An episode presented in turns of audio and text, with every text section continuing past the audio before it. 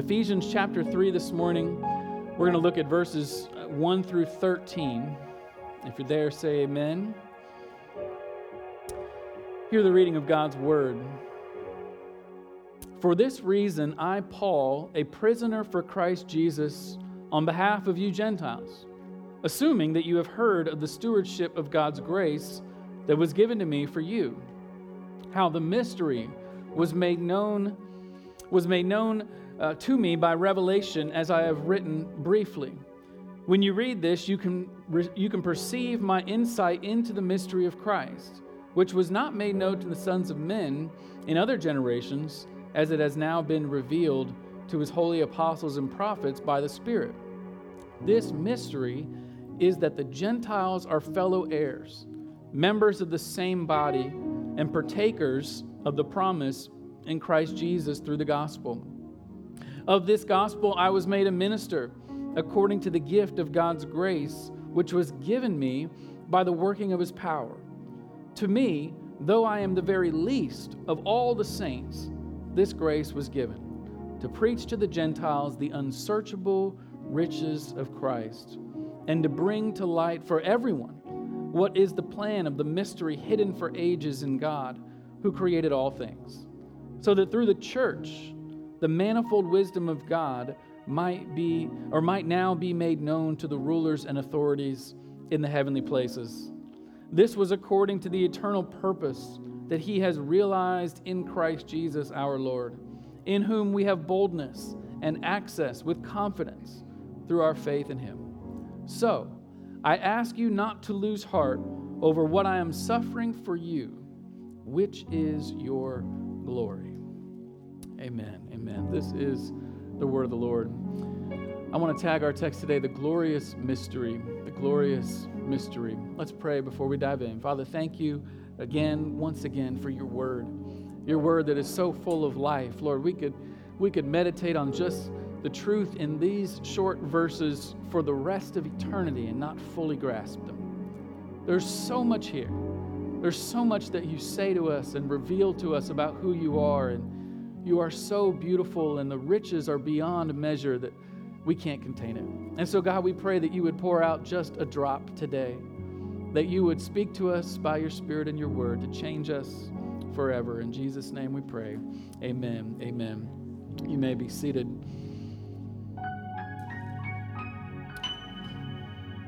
The infamous Loch Ness Monster, who is affectionately known by some as Nessie, uh, is, is this character of folklore, of myth, of, of legend, who, who some are, are uh, still searching for. There, there have been sightings in, in supposedly Scotland in this massive lake. And, and over the decades, really for the last century, the myth has grown and, and people over the years have become believers. Maybe there's some believers here today who, who believe in the Loch Ness Monster and, and want to see this creature found. And in fact, a few years ago, there were a few researchers who decided they were going to seek out the answers to this legend, this mystery, and they were going to do it in a scientific way. They were going to take modern technology, right? The, these drones that they can map out the landscape, and they're going to take the drones and fly them over the entire lake. And these drones can actually see down below the surface of the water for up to 1,500 feet. So it can map almost every square inch of the lake. And so they take these drones and, and they fly them over the area, uh, you know, inch by inch. It takes them about two weeks to cover the whole lake. And afterwards, you know, they're hoping that they would find something. And sure enough, they found something, but it wasn't what they thought they would find. They, they found actually a 30 foot replica of the Loch Ness Monster sunken at the bottom of the lake. Apparently, there's a movie from the 1970s that the Loch Ness Monster was featured in. And during the filming of that movie, somehow something went wrong and it sank to the bottom and they just left it there. And so they found the replica of the Loch Ness Monster. And of course, you know, the people who are covering the story there, they're like, Aren't you disappointed that this is all you found? And some of the researchers who were interviewed for the story, they said, Well, actually, we're, we're not that disappointed because we've been searching for this for 25 years. And now we feel like we have a map. Like that they were holding on to hope that now they had a map of the whole lake and now they have what they need to finally find the Loch Ness monster. And so now they have a map and they're hoping to find the monster, right? And so the mystery continues. And we all love an unsolved mystery, right?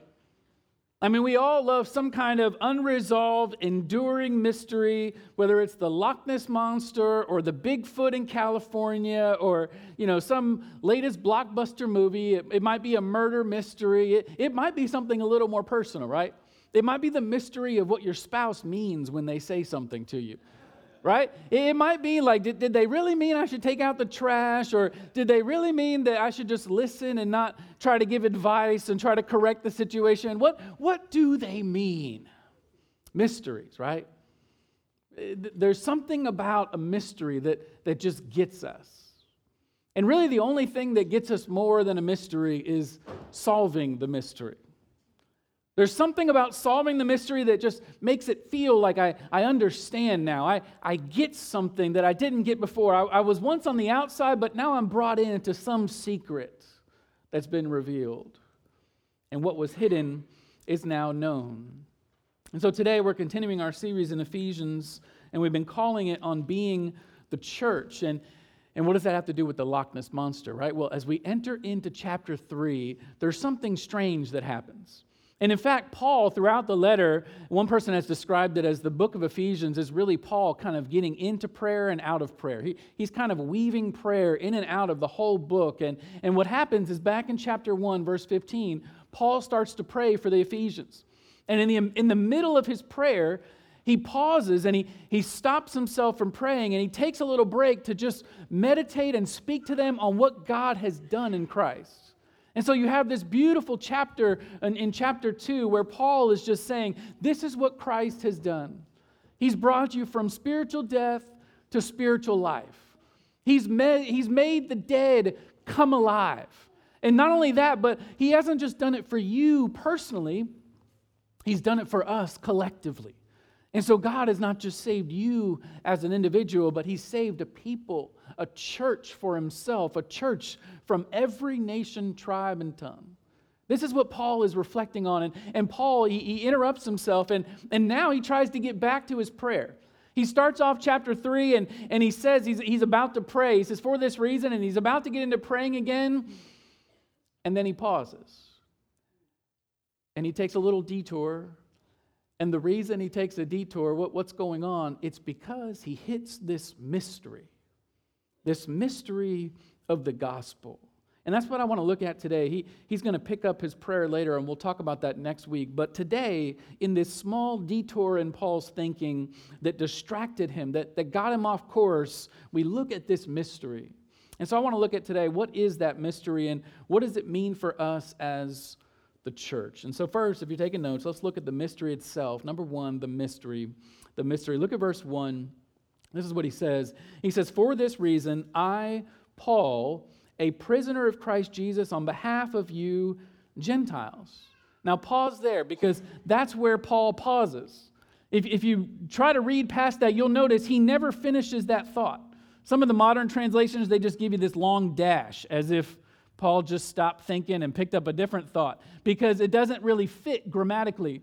And so you start to ask yourself, why, why does he pause? What, what's going on? And, and you realize later on in verse 13, he tells you what's, what he's about to, to explain here. He tells you that he's afraid they're going to lose heart.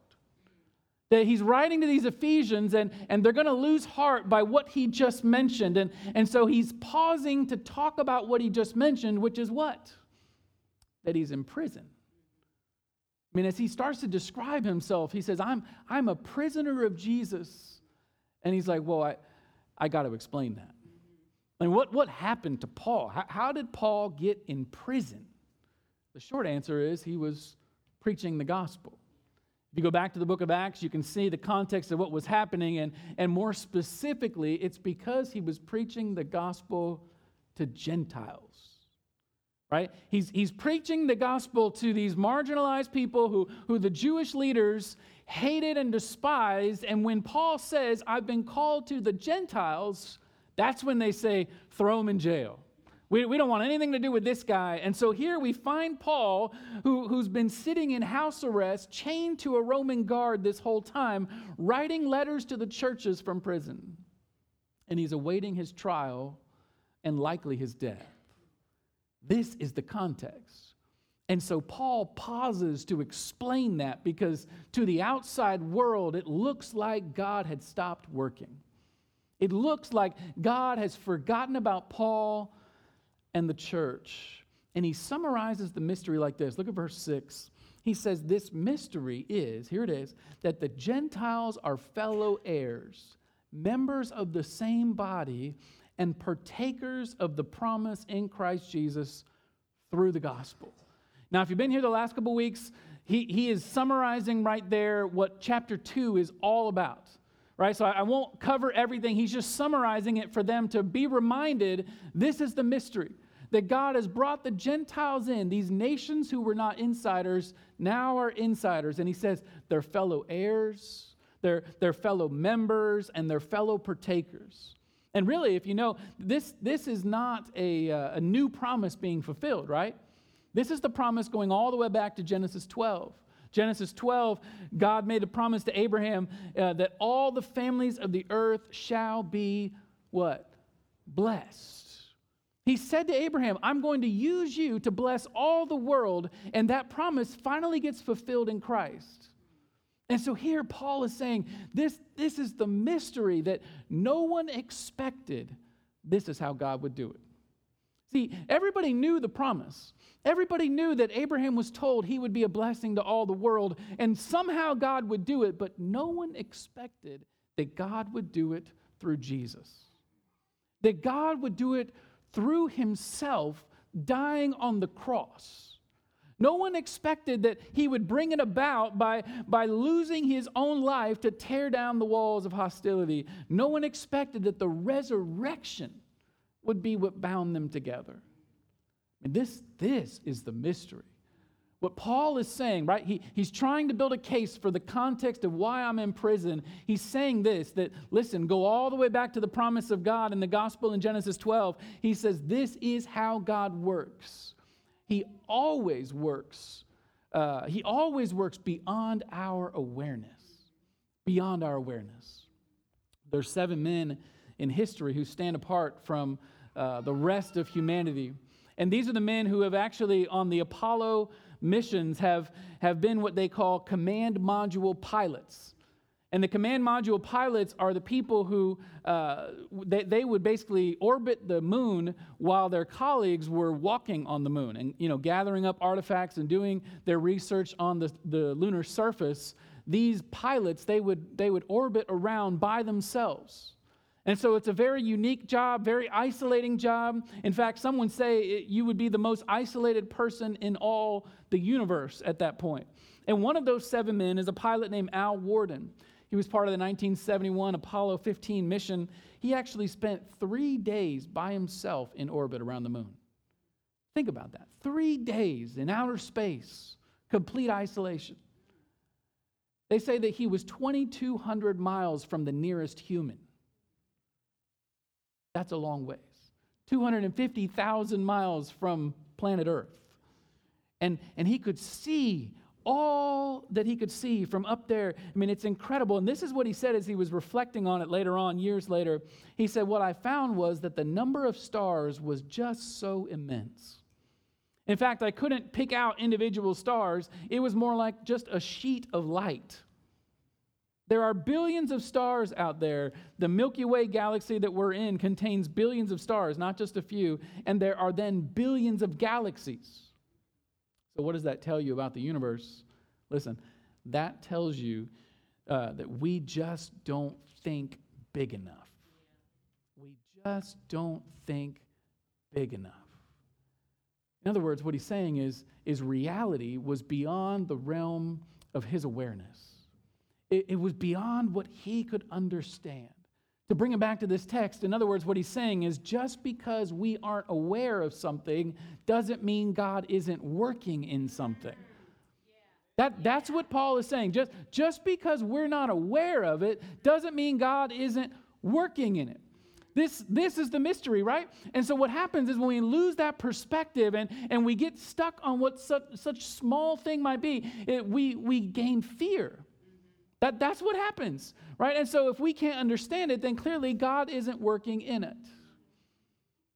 I don't know if you've ever done this before, but sometimes in my life and probably in your life, you, you limit God to what you are limited in.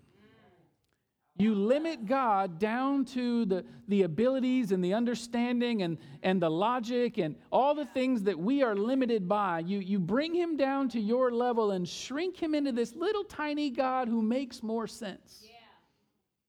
Because to, to admit that he might know more than I know and, and to admit that he's not limited, but he's actually infinite, yes. is hard to fully understand. Yeah. That we have a God who's boundless, he's, he's immeasurable. And, yeah. and so to think that he could be limited in some way is really just a reflection of my foolishness. It's really a reflection that, that I, I struggle to comprehend a God who's not just like me. That's when fear starts to rise up. And, and really, our fear is, is about our idols of control and power. Right, we start grasping for control. The moment I feel like God isn't doing what I want him to do, I, I start grasping for control with my kids. Right? I, I, want them to, to do what I say and act like I want. And, and the moment I, my life is not going the way I want it to go, I start grasping for control because I want them to turn out the way I want them to turn out. Right? I want them to be the people that I want them to be. And I, I want them to be somebody that, that honors our family and I'm proud of and, and they love Jesus and all these wonderful things, right? And so I start grasping. Start grasping for control at my job, trying to make a name for myself or prove myself to the boss or, or make sure everybody knows how good I am and competent I am because I have to show everybody. Because if I don't control it, then, then who's going to know? Who's going to say something to me? You see that? There, there's this sense that, that I have to do something to, to control the situation because if, if I can't understand it, if I can't be all in with it, it must not be right. But someone once said the finite, which is us, cannot contain the infinite. We, we can't limit him down to us. God's work is always greater than our ability to worry. Always greater. It's always greater. And Paul is saying that this principle goes all the way back to the gospel promise. He's applying it to his suffering, and we're going to get there in a second. But he's saying, go back to the gospel promise to Abraham that God would bring in the Gentiles. Nobody expected this is the way it would happen. But that doesn't mean God wasn't working, He's at work. He's at work. And listen, if, if we knew everything that God knew, we would ask exactly what God did. Because we, we are so limited. We, we don't understand even what we're asking. We don't even know what we should ask. And so when we ask and we don't understand and we question and we don't get it, and, and God does things that we don't like, it, it's not because He's not competent, it's because He's more competent. And our role is to trust Him, to cast those cares upon Him because He cares for us and He's working it out. And so this is what's amazing. Paul goes on to talk about how he works out that mystery. Let's look next at the, at the ministry. The ministry. Look at verse 7. This is, this is great. He says, Of this gospel, speaking about this mystery, I was made a minister according to the gift of God's grace, which was given me by the working of his power. Now, first, remember, Paul just said that he was given this revelation of the gospel. This mystery that was hidden is now made known. And so he's given this revelation of this, this wonderful thing that God has done in Christ. But now he says, I've been given a commission. I'm, I'm not just given a revelation for myself, but now I'm called to go out. And he says, I've been called as a minister, or, or you might translate it servant. The Greek word is actually diakonos, which is what we get our word deacon from. Right? So Paul is saying that, that he, he's a, a deacon in, in a sense that he's, he's serving and ministering and, and doing what God has called him to do for the gospel. But listen, it's not because he was worthy. God didn't call him because there was something in him that, that God saw as, as his abilities. God called him because of what God was going to do in him. Yeah. And so Paul says in verse 8, he says, I'm the very least of all the saints. Now, bear with me for a second. This is fascinating. Paul takes the superlative, the least in Greek, and he does what's linguistically impossible, and he turns it into a comparative. So that in the original Greek, you, you should translate it leaster. Like that doesn't make sense grammatically, but Paul is now making up words.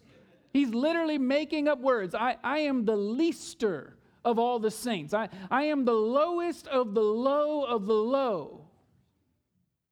It's kind of like in 1 Timothy 1, he calls himself the foremost of sinners, right? In other words, what Paul is saying is when it comes to the saints, I am the leaster. I'm the least at the least at the least.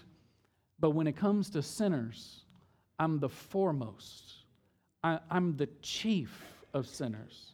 Do you see it? Paul's saying, I, I have nothing in me, but I'm, I'm a big sinner. He, he was unlikely and unworthy. I mean, we have Paul's story recorded in Acts chapter 9, right?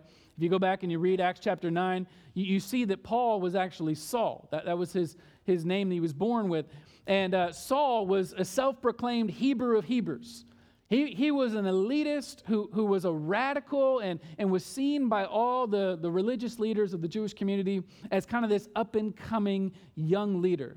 He was somebody who people respected and saw as he's going to do something great in his life and his career. He was trained by the greatest rabbis in the time. And, and so this is Paul, and he wanted to prove his faithfulness and prove his radical nature.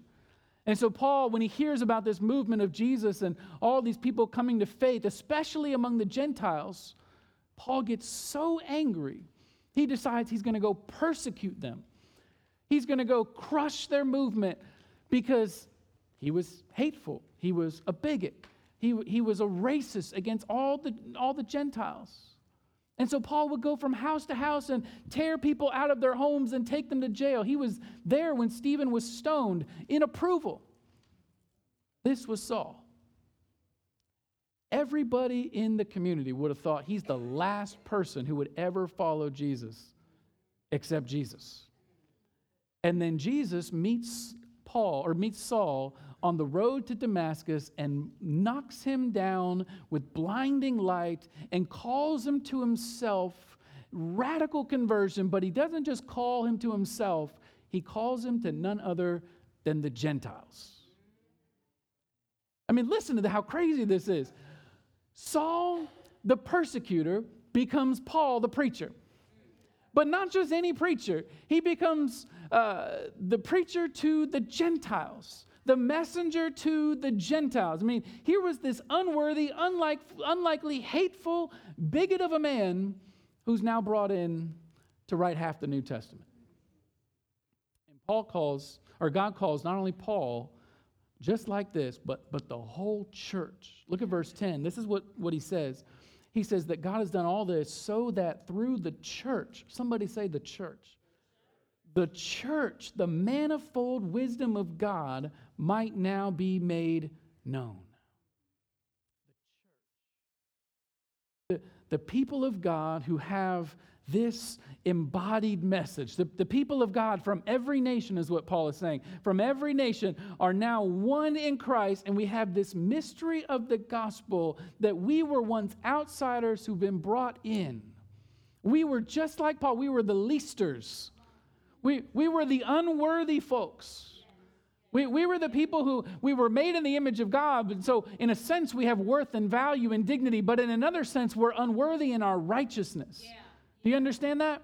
We're unworthy in that we can't stand before God because we're so full of sin. Paul says, I can't do it. But God saves a church like that so that we become the least, we become the unlikely, and now we become the people who carry that mystery because we embody the mystery. We. How, how could God save a people so full of sin? Mystery of mysteries. And yet that's what he does. And so now God turns around and he makes his, his work known through his church. And let me tell you, the church is full of the least likely people. The church is full of the foremost sinners. And I'm not talking about like used to be sinners, present day sinners. And, and you, you can always tell who's new at our church. Let me just be honest. There, there's a honeymoon phase. There's a honeymoon phase when people come to a church, our church, any other church, and, and you show up at church and, you know, people are greeting you and people are nice and they're saying hi and, and there's coffee and hole-in-one donuts and all kinds of nice, nice stuff. And, and uh, it's great. You know, you listen to some music, you listen to someone talk, hopefully it's not terrible, and then you go home. And people might say, oh, look, this church is doing great things in the community and, and look at the diversity and blah, blah, blah. And they say, Pastor, this church is amazing. And, and I'll tell you, I, I tend to agree. I love our church, and this is a wonderful place to be a part of, but eventually reality hits in. Eventually, reality hits in, and you realize this church is just like every other church, full of the foremost sinners. The foremost, not like middle grade sinners or the leaster of the sinners, but the foremost. And what happens is you start to see this, this church is really unlikely. Unlikely. And it's, it's really our arrogance to think that it would be anything else. Yeah, yeah. That it would be anything else.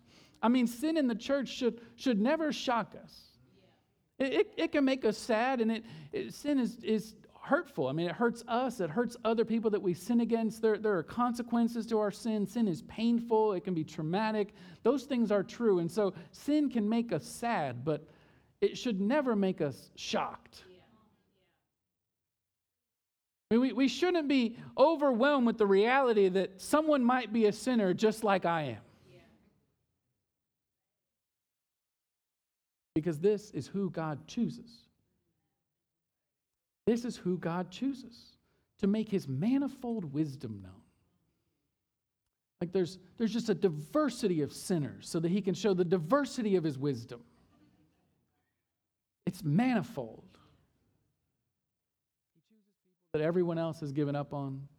He chooses people that everyone else thinks has gone too far, done too much, could never be saved. And, and listen, it's, it's in our weakness that we have our best witness. It's in our weakness. This is the mystery of the gospel that, that Paul's saying, My ministry is to share the mystery that God would save someone like me. That, that's the mystery. And so the ministry is not sharing all the knowledge I know or sharing how uh, you know, important I am or sharing all the progress I've made in my life. It, it's sharing the mystery that God would save anyone like me. And so when we lead with our weakness, this is where the church has so much power. Where the church has the ability to say, I, I am that person. I am the foremost sinner. Not I was, but, but I am. I am I am the leaster. But this is the God who works. This is the God who works through his church. He's a God who is patient with me. He's a God who forgives me. He's a God who transforms me. This is our God. And as we embrace our weakness uh, and have this witness that there's a promise of glory. I love this last part, and this is the third point the, the glory. Look at verse 13, the glory. He says this So I ask you not to lose heart over what I am suffering for you, which is your glory. This is amazing. We, we come now full circle to Paul's point. Remember, I said this is all really a detour. He, he got a little distracted by the reality that he's in prison. And, and the reason he gets distracted is remember, they're, they're concerned about it. He says, I don't want you to lose heart of what's happening to me. And, and you might ask yourself, why would they lose heart? Well, the reason is because their theology is just as bad as ours. Because in their world and in their mind, they're thinking suffering equals shame, suffering equals failure. Suffering means something is wrong with me. Something is wrong with God. Something is wrong with the gospel. It must not be working because clearly, if it was working, my life would be better and Paul's would be better and everything would be going great.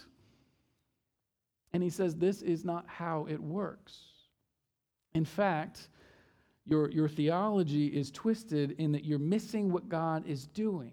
Paul reminds them there's, there's purpose in his pain. But his emphasis, I find this fascinating, his emphasis isn't on the fact that God gets glory out of his suffering, which is true. His emphasis isn't even that he gets glory out of his suffering, which is also true, that God uses our suffering to bring about transformation in us, right? But listen, his emphasis is that his suffering brings glory for them.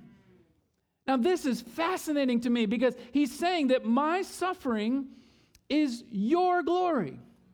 It's similar to what he says in Colossians chapter 1 verse 24. He says, "Now I rejoice. Listen, I rejoice in my sufferings for your sake." And in my flesh, I am filling up what is lacking in Christ's afflictions for the sake of his body, that is the church. Now, you, you could spend all week, all month thinking about this, but somehow that there is a mysterious union that Paul is speaking about.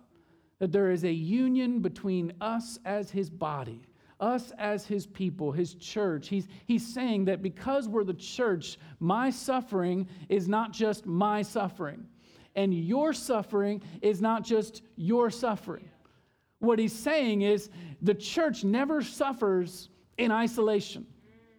The church never suffers in some kind of individualistic way, but, but every time we suffer, my suffering is your glory.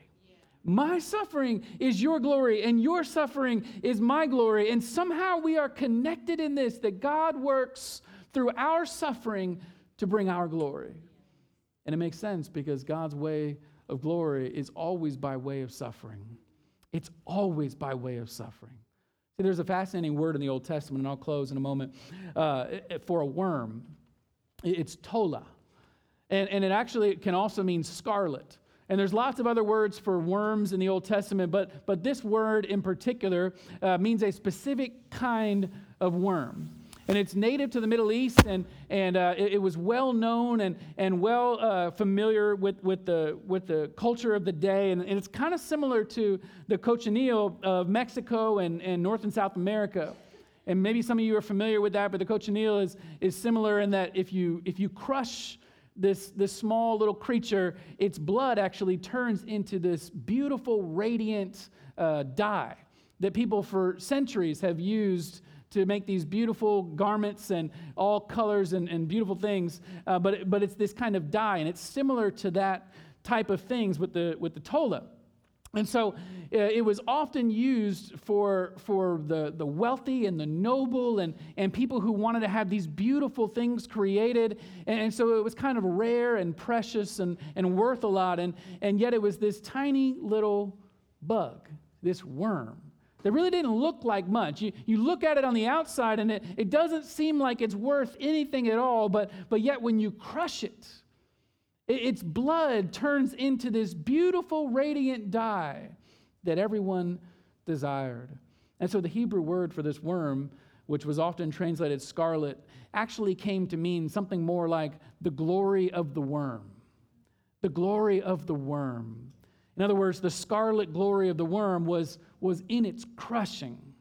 It was in its crushing. Now, why do I tell you all this and, and give you this background? Well, because when Jesus was headed to the cross, when Jesus was headed to the cross, everybody thought that God was failing.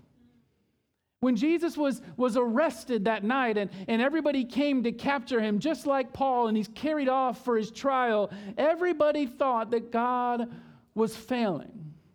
When Jesus was standing before these men and he's on trial and, and they condemn him, and the crowd decides to send him off and, and choose somebody else over the Savior of the world, it seemed like God was failing. And when Jesus was nailed to the cross and they lifted him up, and, and everybody's mocking him and spitting at him, and, and everybody had abandoned him at that point, it seemed like God was failing. And then when Jesus, as he's breathing his last breath, cries out Psalm 22, and he says, My God, my God, why have you forsaken me? It seemed like God was failing. But listen, Psalm 22, when Jesus cries that out, Jesus is bringing to our mind the whole psalm. And there's this strange little phrase in Psalm 22, which is one of the most magnificent uh, Christological messianic psalms in all the Bible. This is what he says in verse 6. He says, But I am a worm and not a man, scorned by mankind and despised by the people. I mean, in this greatest of the messianic psalms, there, there's this strange phrase that he is he is prophesied, Jesus is prophesied to be a worm, but not just any worm. I mean, you guessed it. The word there is tola. It's this specific scarlet worm. And what Jesus is speaking about as he's on the cross and he's taking upon himself all of our sin and he's being crushed by the Father in judgment for us, he's speaking about the way of glory. This is the way of glory. What he's saying is, it was in the crushing that God is actually working. God was working out this mystery from all eternity, this mystery that he would unite all nations to himself through his son, but he would do it through the crushing of his son. He would do it through the scarlet blood that ran down the stripes of his back. He would do it through the thorns on his head and the spear at his side. He would do it through the suffering of the innocent Savior for guilty sinners like us. This is the way of gospel glory. One life for another life. It's the exchange of love. It's His suffering for my glory, His blood for my beauty, His death for our life, right? It's the scarlet blood of Jesus that, that takes care of our sin stained souls. As, as Isaiah said before that, though your sins are like scarlet, they shall be white as snow. Though they are red like crimson, they shall become like wool. Paul is saying this is the mystery that God would bring about his, his salvation, his glory through the crushing of Jesus. As the old hymn writer said, there is a fountain filled with blood drawn from Emmanuel's veins, and sinners plunged beneath that flood lose all their guilty stains. Dear dying Lamb, thy precious blood shall never lose its power till all the ransomed church of God be saved to sin no more. Be saved to sin no more. Be saved to sin no more. His suffering is our glory. And now our suffering is for the glory of others. This is what happens. We take on the life of Jesus into the fellowship of his sufferings. And so, as we close, I, I just want to ask you how, how is God working his glory in and through you?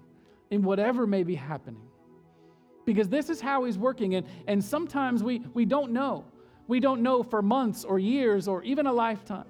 And we don't know because God hasn't revealed to us the, the greater work that He's doing, but we can be sure of this that He is doing something through our suffering, that it's never wasted because this is the way God works, that He always works through that crushing and that our suffering is always bringing about His purpose in us, in others, in wherever God may be working.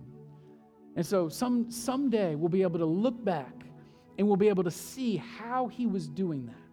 Someday we'll be able to look back and, and point to that's how He was working and that's how He was working, and there's the glory right there.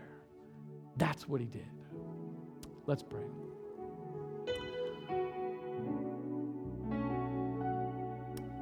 Lord Jesus, we are eternally grateful that you would suffer in our place. It was for the joy set before you that you endured the cross, the joy of knowing that it would bring about our glory. It would bring about our salvation, our redemption, the, the eternal life that we would have with you. And so, because you knew that, you could endure anything.